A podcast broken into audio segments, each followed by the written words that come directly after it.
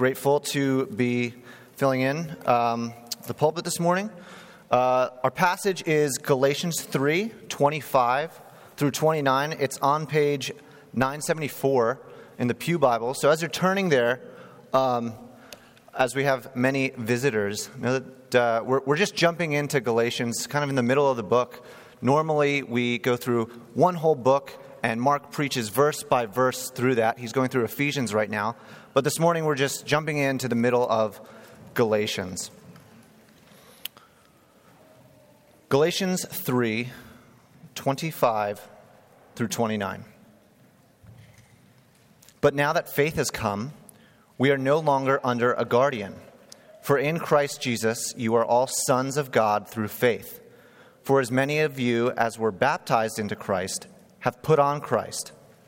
There is neither Jew nor Greek, there is neither slave nor free. There is no male and female, for you are all one in Christ Jesus. And if you are Christ's, then you are Abraham's offspring, heirs according to promise. Let's pray. Father God, we praise you for being a God who has given us a sure covenant in the blood of your Son, who's made sure promises throughout history and, and have been faithful to keep them. We pray that this morning we would know better the rock in Christ you have given us and how we are to stand upon him. Pray that my words would be true. I pray that they would pierce the hearts of all of us, myself included, this morning. We pray in Christ's name. Amen. Well, being able to put things into categories is important. It's fundamental to interpreting the world and, and being a human. Uh, we, we can't function if we don't use categories. If, if I needed to staple something and I asked Zamir to bring me a stapler and he walked in and, and brought me a horse, that wouldn't be very helpful. Uh, we can, he can bring me any kind of stapler, but I, I, need that category of stapler. I need something that will drive a staple through the piece of paper I'm using. Uh, we're, we're, constantly making good and legitimate distinctions. Uh, this morning, it's a good thing that your kids ran in and said, Happy Mother's Day to mom and not to dad. They distinguish between parents. Uh, husbands, it's a good thing that you distinguish between your wife and every other woman. Uh, it's a good thing on your drive here that you distinguish between red and green on traffic lights. Uh, God has not only placed things into categories, but He's made categories. We are, first of all, fundamentally different in a different category from God. There's a creator creature distinction. There's a difference between us, created humans, and God. He's created good distinctions in male and female from the very beginning of the Bible. We see God distinguishing between things. Uh, throughout the Bible, we see God calling Israel to be a separate nation. God has made good distinctions. So, is Paul in this text advocating that we eliminate all those good distinctions that God has made? Is he really saying that the difference between Jew and Gentile between man and woman, between slave and free, are gone. This distinction between Israel and every other nation that has existed at this point in Galatians for thousands of years, uh, this good distinction between men and women, is he saying that that's no longer a good and valid distinction? This division between slave and free, is he saying that Galatians, your, your whole economic system, just gone? How can Paul say these kind of outrageous things? He can say them not because they're not legitimate or even good distinctions, but because with regard to salvation, these distinctions do not matter. The only thing that matters is Christ. If you're in Christ, then your membership in his new covenant trumps every other distinction. Christ is so perfect and his saving work is so effectual that nothing we are or nothing we do can affect or influence his saving grace. So, in the new covenant, the only distinction that matters is whether or not you are in Christ. In the new covenant, the only distinction that matters is whether or not you're in Christ. So, since we're jumping into the middle of Galatians, let's, let's walk through this text together, verse by verse, uh, to see how Paul can make this statement that there's neither Jew nor Greek. And then we'll look at three features of this new covenant community in which we are all one in Christ. So, this, this is the, the end of a long argument where Paul's showing that works, specifically Old Covenant works of the law, do not play a role in one's standing before God. So, we pick up in verse 25, and we see that Paul calls the law and all the rules that the Jews in Israel had to keep, uh, he calls it a guardian or a tutor. Paul's saying that it was temporary and it had a purpose, and that purpose was to lead us to Christ. Kids, do you think you'll be in school forever? It might feel like that sometimes, depending on where you are in school, but no, the goal is that you graduate. Uh, hopefully, if you go through school, you are matured and brought to a point where you don't need to go to school anymore. Well, Paul is saying that God has accomplished his goal. We don't need the tutor anymore. God's accomplished what the old covenant intended to do bring about Christ. Jesus, God's Son, was born in the nation of Israel, and he fulfilled the law. This is what Paul means when he says faith has come. He's contrasting being under the law with being freed by faith in Christ. While elsewhere, Paul asserts that God's moral law is good, the old covenant is no longer in effect. In verse 26, we see that in Christ, we too are sons of God. God has a throughout the Old Testament, he had a special relationship with the nation of Israel. He called them his son.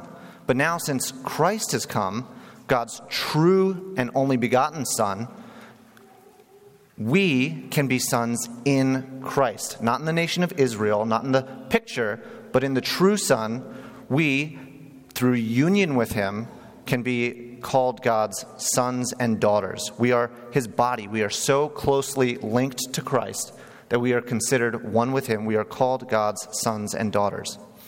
So, who is this we that I'm talking about? Who's in Christ?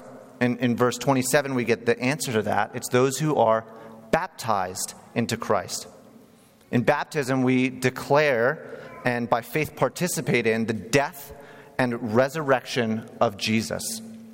As we're plunged under the water, we're symbolizing our death of the old sinful person, the person that deserved death, the person that Jesus paid the penalty of death for. And as we're brought up out of the water, we're saying we've been raised to new life in Christ, just as he was raised. So if you're a Christian, the old person you once were has died, and the new person God has made you is born. Paul uses the language of clothing in this verse, of putting on clothing, putting on Christ. This new person we are is clothed in Christ. So, one thing that means is that we look like him as we live. We, we, we kind of have Christ's outfit on. We appear as a Christian. But more importantly, we look like Christ to God. Christ's perfect righteousness has been given to us. If you're a Christian, no matter what you look like sitting next to the person in the pew, no matter what you look like to your family who's known you your whole life, no matter what you look like in the eyes of old friends who knew you before you were a Christian, to God, you look like his perfectly righteous Son. Therefore, since we look like Christ to God, Paul can say that there's no difference in righteousness before God from one person to another. Men are not more holy than women, rich are not more righteous than poor. The black person is no more or less saved than the white person. The person who grew up and went to church every single day, and the person who would have laughed if you invited them to church, if they are now in Christ, they are both equally saved. Our union with Christ levels the playing field. All are one in Christ. No one can ever look at another church member and say, I'm more righteous in God's eyes than she is. Finally, in verse 29, Paul makes this concluding statement that if we're Christ's, then we're Abraham's offspring. But that's a pretty weird thing to say immediately after saying there's neither Jew nor Greek. He brings up the father of all Jews. He brings up Abraham because there are two communities related to Abraham. There are two communities related to Abraham the Old Covenant community, the Jewish people, and the New Covenant community. That's us, the church. So we're going to look at three distinct features of this New Covenant community that's, that we'll find in this passage. The first of these three distinct features of the New Covenant community is that faith is the only condition for membership in this New Covenant community. Faith is the only condition. Second, believers' baptism is the entrance marker into this New Covenant community. And third, the promised blessings are spiritual in this New Covenant community. So the condition of faith the entrance marker of baptism, and spiritual promises. So, first, faith is the only membership condition. Uh, Abraham, as, as, as Andrew read this morning, was a man in the Old Testament who God made promises to. One of those promises that we read was that Abraham would have many, many offspring. Well, the question is who are Abraham's offspring? There are two ways to be considered related to Abraham. You can be related to him by flesh or by faith. Abraham's relatives by flesh were the Jewish people under the Old Covenant. If you're from a, a, a big family in a small town, there can be benefits. Um, I know someone who's from a very big family, and there's a, a, pub in her small town that has a cover charge. That means you have to pay in order just to get in the door. Um, but if she says that she's from her family, she gets in for free.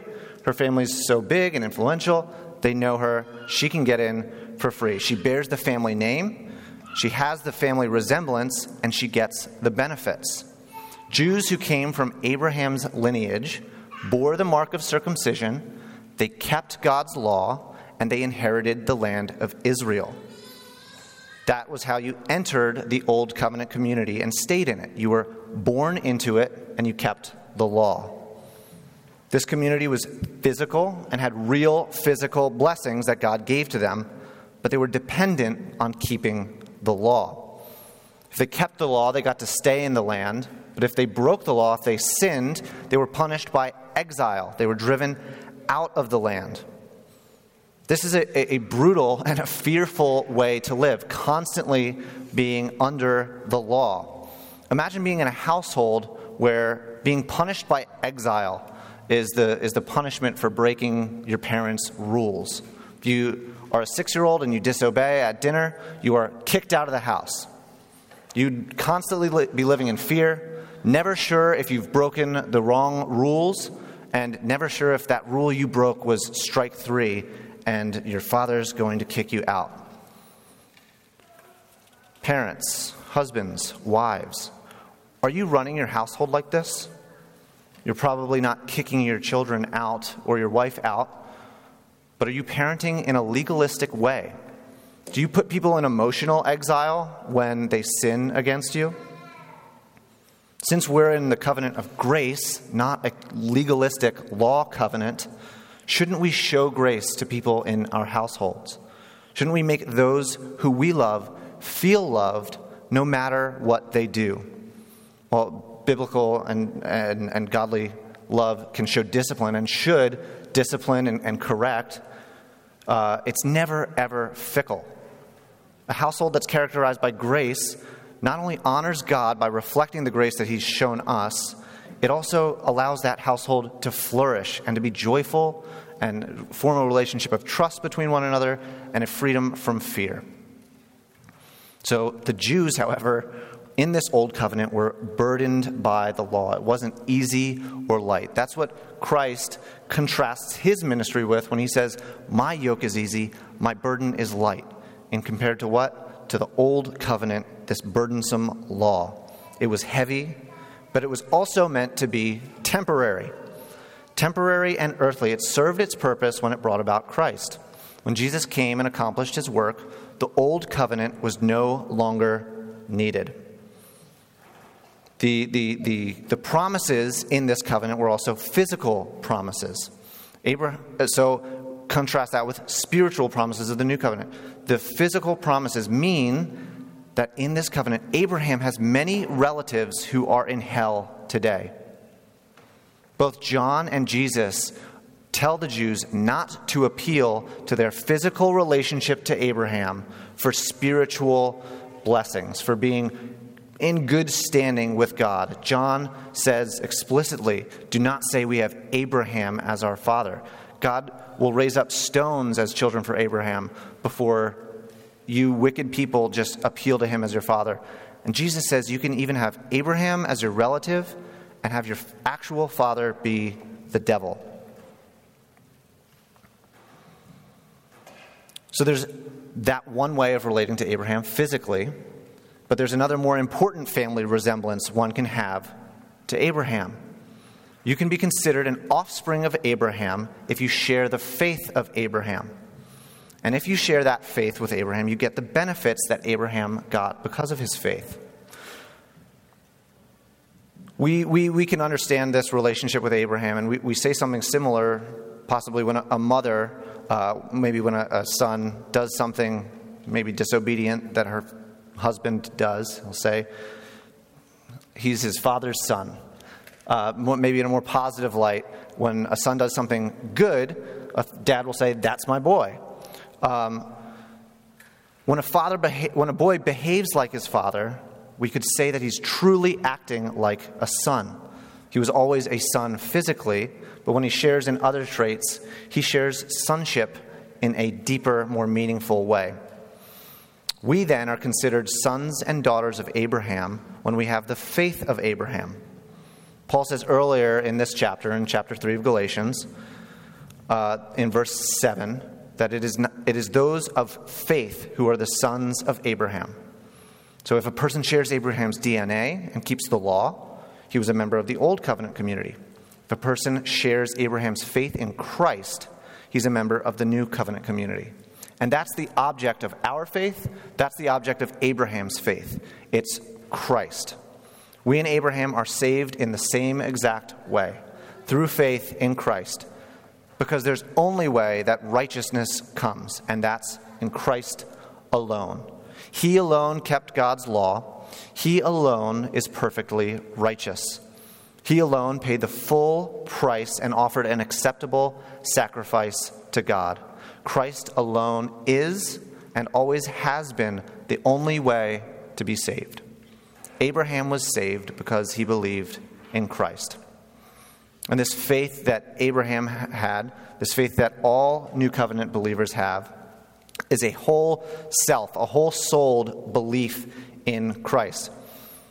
It's a, a mental knowledge of and a willful and heart level trust of God and his love for us in Christ. Faith is a mental knowledge of and a willful and heart level trust of God and his love for us in Christ. Those who share in the faith of Abraham have more than a mere knowledge of Jesus. They know and trust in his righteousness alone. And, and we willingly and joyfully submit to him as Lord. This kind of faith is the condition for our salvation, but it's not the grounds for our salvation. Oh, I just want to make that distinction there.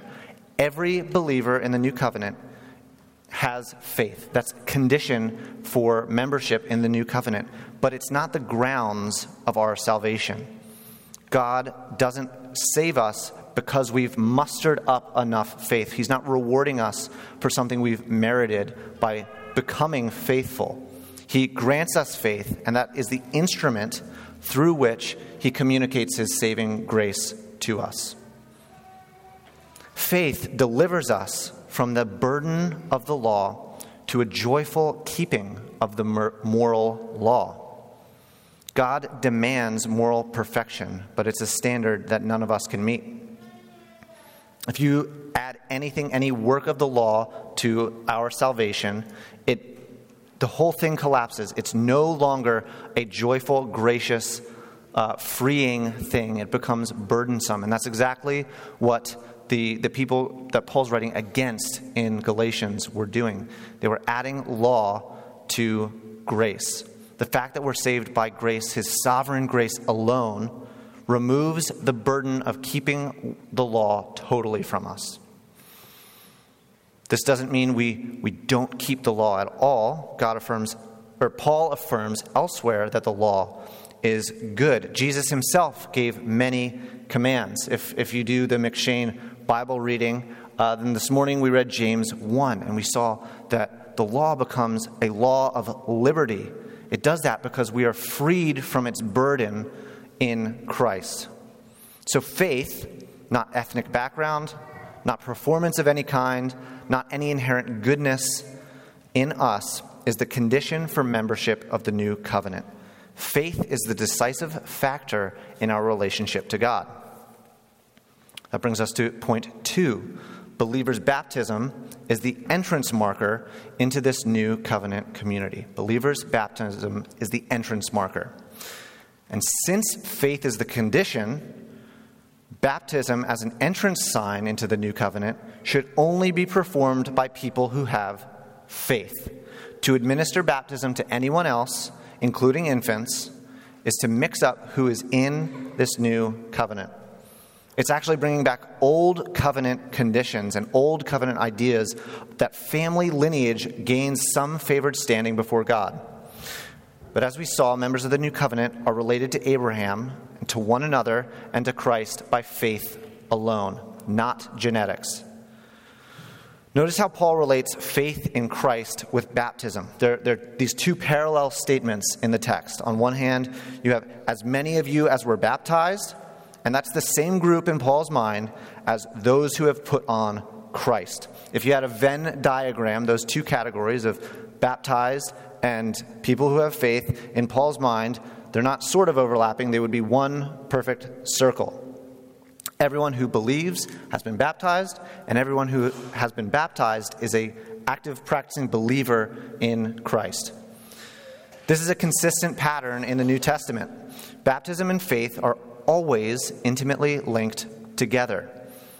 There's no category in the New Testament for people who have been baptized into the church who have not yet professed belief in Christ. So, all the visible church in Galatia are people who have professed faith and been baptized.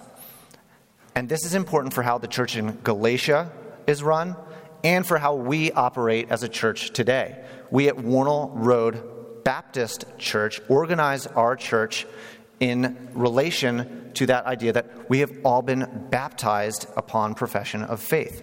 And that's a, a biblical thing and a very beautiful thing that we run our church this way. It's a good thing. The reason we're Baptists is because we see that baptism is associated with the faith of believers. We practice believers' baptism. That means we believe that the pattern for the ordinance that Jesus gave us was to believe, and after belief, you're baptized. And because we treat every member as a baptized, born again believer, we interact with one another differently, and we govern ourselves differently than some of our, our, our faithful brothers in other denominations. So our, that means our church is congregational. Specifically, we're a congregationally ruled, elder led church. That means that the congregation has final authority. We do have elders, we have faithful men who have been uh, who we as the congregation have appointed to lead us, to guide us, and to work hard to help govern the church. But ultimate authority lies in the hands of the congregation alone. And the most important factor, the most important way this authority is held, is in voting members in and out of the church. Since we, we see that overlapping Venn diagram, that, that everyone's been baptized and everyone is a faithful believer in the new covenant, the congregation has a responsibility to keep it that way to seek the purity of the gospel and the purity of the church that the gospel creates. So, in other words, the congregation gets to say, we think this, is a pers- this person is a Christian as we're bringing them in. We get to affirm that. Or more fearfully, we get to say, this person is no longer behaving as a Christian, so we can't affirm them as members of the new covenant anymore. We do that fearfully when we have to vote someone out, unless they're moving to another church. That's fine. We're okay with that too. Um, so, so Paul since that's the case, the congregation as a whole has that responsibility. That's why Paul appeals to the congregation as a whole in Galatians to throw out heretics. He doesn't appeal to one leader, one pope, or one bishop, or a small group of elders. He tells the whole congregation to use their authority to protect the purity of the gospel and the purity of the new covenant community. So, do you see how believers' baptism and congregational authority go hand in hand. Since every member of the church is a professing Christian, the congregation can be trusted to, with that authority to rule on that most weighty matter in the world someone's salvation. Uh, if, if this was a mixed community, if there were some professing believers who had the law written on their hearts, who loved the Lord their God, and some people who were unregenerate and uh, were, were, living in sin and, and had no saving relationship to God, we, we couldn't be, as one congregation, trusted to judge in these matters. So, church, you've been given a responsibility, so take it seriously. Out of love for your church, know the gospel and know one another. We can't guard the purity of the gospel and the purity of the church if we don't know both of those things. So, uh, my charge is to press into this new covenant community, Wornall Road Baptist Church. Invite one another over. Make time in your day, every day, to read and know God's Word.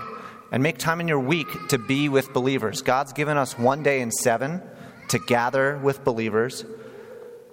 But I would urge you to, to, to find one more day in the week, one more day a month to invite believers over to your house, to go visit other believers, to meet with believers at a coffee shop. Know the church that you have been wonderfully and, and, and miraculously joined to through covenant membership. The old covenant, as I said, the people who were related to Abraham by the flesh, was a mixed covenant. It had some people who had saving faith, but also some that did not. This new covenant is not a mixed covenant. So if you would turn with me to Jeremiah 31, Jeremiah 31, it's on a, a page in the Pew Bible. Uh, Jeremiah 31, 33 to 34. We're going to look at that for a moment, so I would encourage you to turn there. Um, as we read this, these two verses, ask yourself is this describing a mixed covenant or a covenant made up of believers only who know the Lord? This is a promise of the new covenant made to Jeremiah. I will put my law within them, and I will write it on their hearts, and I will be their God, and they shall be my people. And no longer shall each one teach his neighbor and each his brother, saying, Know the Lord. For they shall all know me, from the least of them to the greatest, declares the Lord. For I will forgive their iniquity, and I will remember their sin no more. And so this passage brings us to our final point the promised blessings that are spiritual in the new covenant community the promised blessings. We have two clear blessings we can see in this passage. We see in this covenant that has been made in Christ's blood, the first is regeneration, and the second is the forgiveness of sins or justification. We see it says, I will put my law within them, I will write it on their hearts. That's describing regeneration. And it says, For I will forgive their iniquity and remember sins no more. That's justification. So, first, the prophet is describing regeneration, being born again. We're all born physically once when we entered this world, and when we're brought into the new covenant, it's such a radical change within us that it can only be described as being born again or being made a new creation. Later in Galatians, in Galatians 6:15, Paul says that circumcision and uncircumcision count for nothing, but what does count is a new creation, he says. What's important are not old covenant distinctions that couldn't change your heart. Circumcision could not change your heart. All people, Jew, Gentile, slave, master, man, woman, are born with hearts of stone, hearts that hate God's law. And this old covenant that God made with Israel couldn't do anything about it. It gave us a law, it gave them a law, but no ability to keep it. It would be like throwing someone out on, on an ice rink without skates, without a stick, without gloves, and saying, Go play hockey, go keep up with, with the Flyers, go Philly. Uh, all people need new hearts. We have stony hearts, we need new hearts. They need to be made new, and only in the new covenant in Christ is this achieved. When God sovereignly brings us into the new covenant, he gives us a new heart that loves his law. The law that was once a burden, the 10 commandments, that we that produced fear, judgment, condemnation on us because we did not keep them, now becomes something joyful that we can keep because we're not keeping them for righteousness, but we're keeping them because we have already been made righteous. This regeneration is a work of God and it's associated with the promise of the Holy Spirit. Going back in Galatians at, in, in chapter 3:14, Paul writes that so that in Christ Jesus the blessings of Abraham might come to us, the Gentiles, so that we might receive the promised Spirit through faith. The Spirit is the promise. That is how we are regenerated. We are born again. The Spirit now guides us, and so we keep His moral law. He bears fruit in us. In, in, in Galatians 6, you have famous passage about the fruit of the Spirit. He produces these things that only the Spirit can produce. The second promise we get uh, that's made to Abraham is justification, the forgiveness of sins. In other words, we are now made righteous. We have a righteous standing before God. Paul makes it clear that this is a promise to the faithful children of Abraham. Also, in this very chapter, Paul says, Know then that it is those of faith who are the sons of Abraham. And the scripture, foreseeing that God would justify the Gentiles by faith, preached the gospel beforehand to Abraham, saying, in you shall all the nations be blessed. How are we, the nations, blessed alongside Abraham? We've been justified alongside him. Our sins have been totally forgiven. While the old covenant community lived in fear and constant this constant burden of the law, we live in freedom, at peace with God. Sin is worthy of punishment. You and I have all sinned against God, and that sin deserves wrath.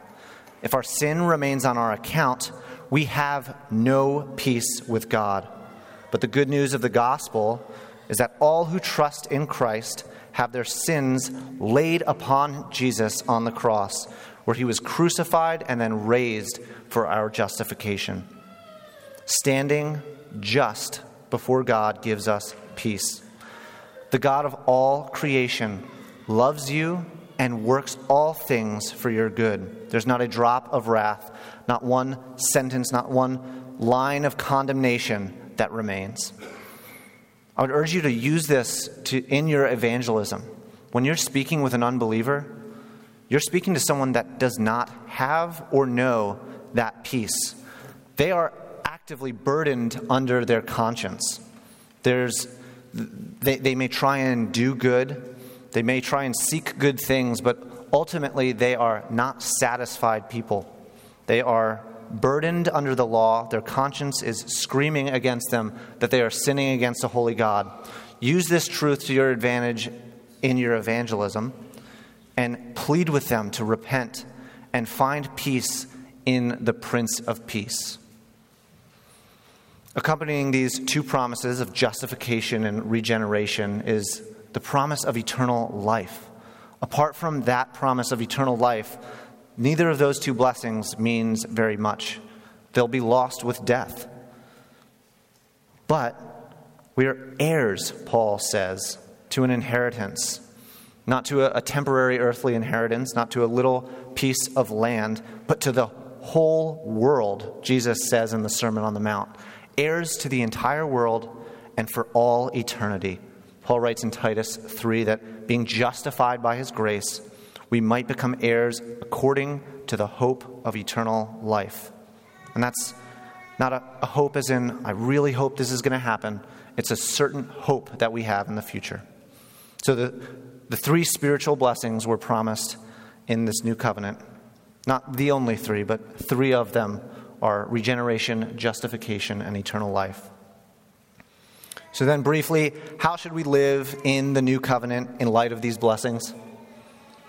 Since we're all justified by God in the same exact way, view one another as justified believers, loved by God. Value one another as, as heirs, as sons of the King of the universe, and be humble when we look at one another. We would be foolish to treat the son of a, of a principal at school, uh, to, to bully him or, or to treat him poorly. We, how, how much more should we honor those who God calls children and who Christ calls friend? So seek unity also with one another. Seek unity with one another. We're united to Christ by faith. We are one with Christ, and we are one body. Therefore, we should seek to be unified in our love and in our worship. But we also must seek to be unified in our differences and view our differences rightly. Paul's not talking about a homogenous, uh, bland community where everyone looks exactly the same and everyone's differences are removed. Uh, Jeff preached a couple weeks, months ago on 1 Corinthians 12. 1 Corinthians 12 says, For just as the body is one and has many members, and all the members of the body, though many, are one body, so it is with Christ. For in one spirit we were all baptized into one body Jews or Greeks, slaves or free, and all were made to drink of one spirit.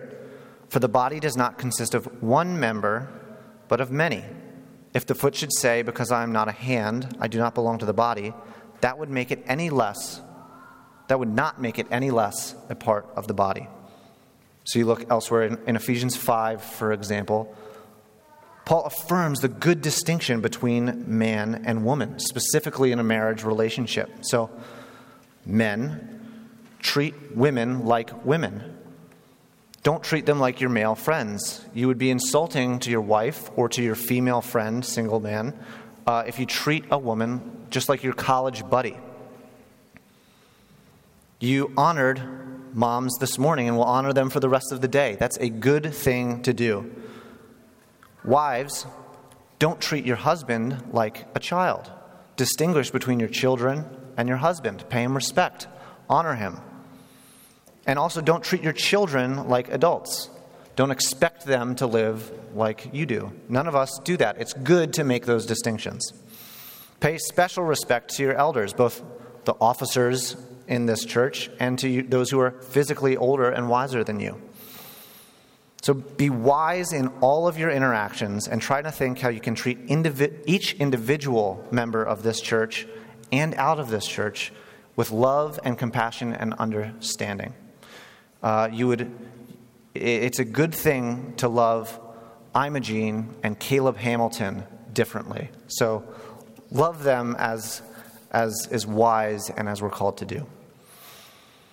But despite these differences, we're never to treat our brothers and sisters in Christ as, they, as though they are not co heirs with Christ, loved by God and blessed by Him. Therefore, reject worldly ideologies that seek to divide and disrupt the beautiful unity that can exist between different ethnicities, different genders, and different classes of people. Our mutual sinfulness, our need for salvation, and the salvation that's provided to us while we did not deserve it, levels the playing field. It humbles us. The rich person and the poor person both need the same grace. The Asian immigrant and the Hispanic immigrant both need the same grace. And in Christ, all these people can walk together in love and in unity. So reject political systems that classify people in unbiblical ways, redefine sin, and offer no redemption. Reject movements that glorify envy and encourage you to look at your brothers and sisters maliciously. God has given grace without distinction. We must love our brothers and sisters without distinction. Reject naturalistic and unscientific claims that you are identified with your sexuality and you cannot change. The gospel is greater than that. Christ is a greater Savior than that. The Holy Spirit can and does work miraculously in the hearts of people. He uses people's God given differences to create a people that is beautiful and multifaceted, that all pursue holiness together and always glorifies God. Lastly, show outsiders the beauty of this redemption and unity. Politics, philosophy, psychology cannot unify. No other system can create a community like the new covenant community. Talk positively about it, invite people to see it up close, and call people to join it by joining in the faith of our father Abraham. Let's pray.